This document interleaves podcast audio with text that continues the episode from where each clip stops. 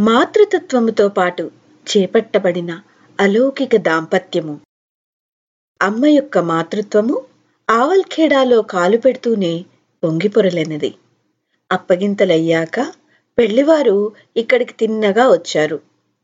పూర్వీకుల గడప తన ఆరాధ్యుని జన్మస్థలం మరియు ఆయన యొక్క ప్రారంభిక తపస్థలిలో పెళ్ళి కూతురుగా పల్లకి దిగారు మాతాజీ. ఎరుపు రంగు జరీగల ఎంబ్రాయిడరీ చీర కట్టుకొని అన్ని సౌభాగ్య చిహ్నములతో దిగుచున్న ఆమె సాక్షాత్తు జగదంబ వలనే అనిపించుచున్నది.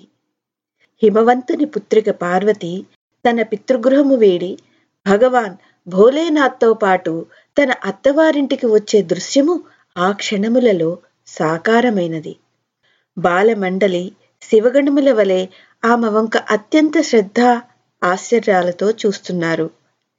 తాయిజీ ఆమె అత్త మరియు పూజ్య గురుదేవుల తల్లి శుభశకనములు గల అన్ని లోకాచారములు పూర్తి చేయుటలో నిమగ్నమై ఉన్నది. ఇది పూర్తి చేయుటకు చాలా సమయం పట్టింది. ఒకదాని తరువాత ఒకటి అన్ని పద్ధతులు పూర్తి అయ్యాయి. ఆ తర్వాత ఆమెను ఒక చాప వేసి కూర్చోపెట్టారు. పిల్లలు ఆమెను ఇంకా చుట్టబెట్టే ఉన్నారు. ఈ పిల్లలలో దగ్గర బంధువుల పిల్లలతో పాటు దయా ఓంప్రకాష్ కూడా ఉన్నారు. శ్రద్ధ అప్పటికి చాలా చిన్నపిల్ల. ఆమె ఈ బాలమండలిలో లేరు. కేవలము ఆశ్చర్యము మాత్రమే. ఈ పిల్లల మనస్సుల్లో మొదలవుతున్నది. దీనికి వశీభూతులై వారు చాలా నెమ్మదిగా మాట్లాడుకుంటున్నారు. అప్పుడే దయా ముందుకు వెళ్ళి దగ్గరగా నించుంది. అప్పుడు భగవతి ఆ చిన్నారి చేయి పట్టుకుని తన దగ్గర కూర్చోబెట్టుకుని చాలా ప్రేమగా ఇలా అన్నారు. అమ్మా నేను నీకు అమ్మని తల్లి. నా నుంచి నీవు ఏ విషయంలోనూ ఏ విధంగా సంకోచించాల్సిన పని లేదు. ఈ మాటలు దయకు చాలా ధైర్యాన్నిచ్చాయి. చాలా మెల్లగా తడబడుతున్న స్వరంతో దయ అమ్మా అని పిలిచింది. ఈ ఒక్క అక్షరము తల్లి పుత్రుకుల ఇరువరి అంతర్భావనలను ఏకీకృతం చేసింది. అపరిమితమైన తీయదనము వారి జీవితంలో ఇంటిలో వెరజల్లబడినది అమ్మ ఉన్నది అన్న భావన ఎంతో ఆశ్వాసన బలము విశ్వాసము నిశ్చింతత ఆలంబనము చేయుతనిస్తుందో దయా యొక్క ముఖం మీద స్పష్టంగా కనిపించింది.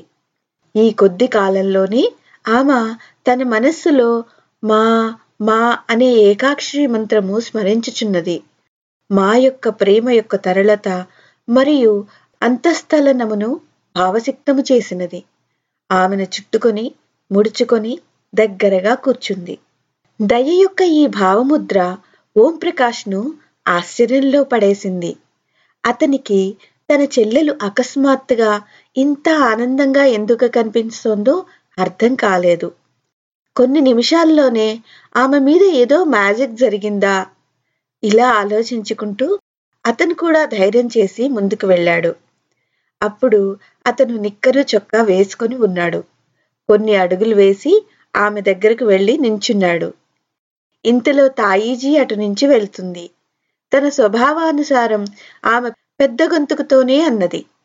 నించుని ఏం చేస్తున్నావు? వంగి మీ అమ్మ కాళ్ళకు దండం పెట్టు. తాయిజీ గొంతుకు విని కొద్దిగా జంకుతూ ఓంప్రకాష్ వెళ్ళి పాదాలకు నమస్కరించాడు. అతను చరణములను స్పృశిస్తున్నప్పుడే మాతాజీ నీవు ఏ క్లాస్ చదువుతున్నావు? అని అడిగారు. చాలా నెమ్మదైన గొంతుకుతో ఓంప్రకాష్ నా పేరు ఓంప్రకాష్. నేను ఏడో క్లాస్ చదువుతున్నాను అని జవాబిచ్చాడు. ఈ ప్రశ్న జవాబు మాతాపుత్రులిద్దరినీ భావముల కోమల తంతువులతో కలిపింది. తన ప్రథమ కలయిక యొక్క అనుభూతులను గుర్తు చేసుకొని ఈనాడు కూడా ఓంప్రకాష్ గారి కళ్ళు చెమ్మగిల్లుతాయి. ఆయన ఏమంటారంటే కుపుత్రో జాయతే క్వచిదపి కుమాతా నభవతి అని. దాన్ని సార్థకం చేస్తూ అమ్మ తన యొక్క ఈ పుత్రుని మీద ఎప్పుడూ కరుణ చూపించేది. లెక్క పెట్టలేనన్ని తప్పులను నవ్వుతూ విస్మరించేది. ఆ క్షమామయి అన్ని అపరాధాలను క్షణంలో క్షమించి నిరంతరము తన స్వభావమైన కోమలత మృదులతను నాకు పంచిపెట్టేది. ఓం ప్రకాష్ మరియు దయల్తో పాటు అమ్మ శ్రద్ధను కలిసింది. తన యొక్క ఈ పుత్రికకు పూర్తి ప్రేమను పంచింది. ఆమె మీద అసీమ ప్రేమను కురిపించింది. కొన్ని రోజులలోనే ఈ ముగ్గురు అమ్మతో కలిసిపోయారు. మాతాజీ కూడా తన హృదయంలో వీరికి స్థానమిచ్చింది. ఇంటి వాతావరణం ఆమె వచ్చిన కొన్ని రోజుల్లోనే మారిపోయింది. ఆకురాలు కాలంలోనే వసంత దేవత వచ్చిందా అన్నట్లు అనిపించింది. ఇంటి పనులు పిల్లల్ని చూసుకొనుటలో ఒక విశిష్టత కనిపించేది. అన్ని వైపులా సౌందర్యము సువ్యవస్థ కనిపించింది. ఈ మార్పు ప్రతి ఒక్కరి మనఃప్రాణాలను అంతఃకరణాలను స్పృశించింది.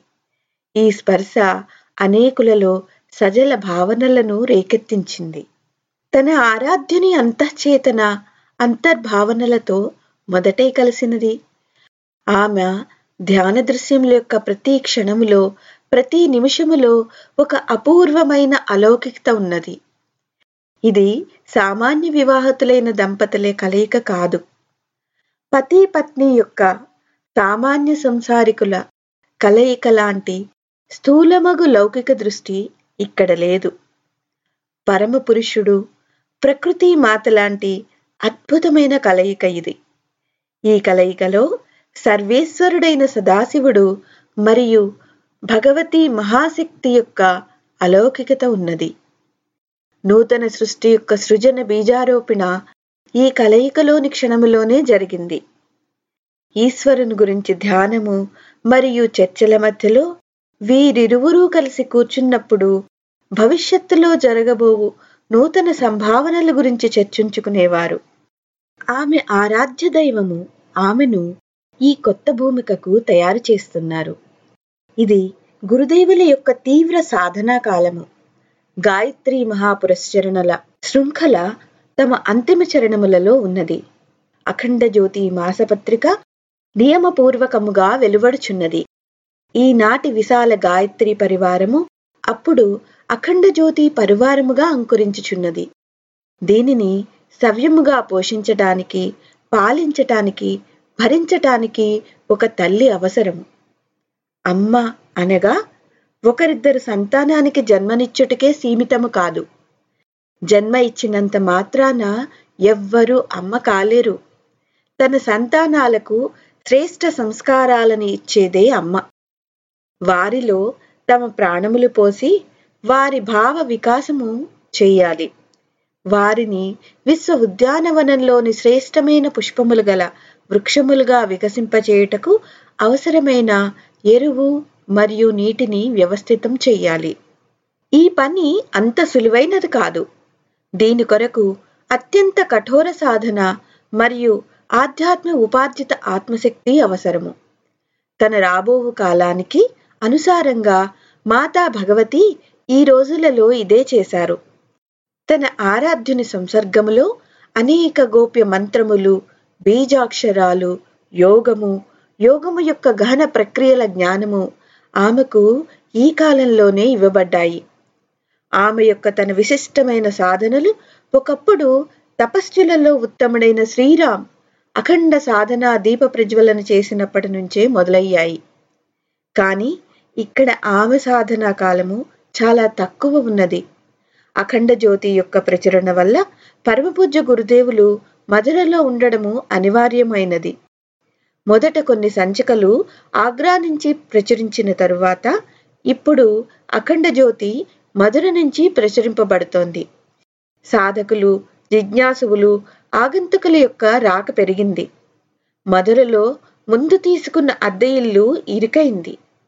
నూతన పరిస్థితులకు అనురూపముగా నేడు ఉన్న అఖండ జ్యోతి ఇల్లు అద్దెకు తీసుకున్నారు.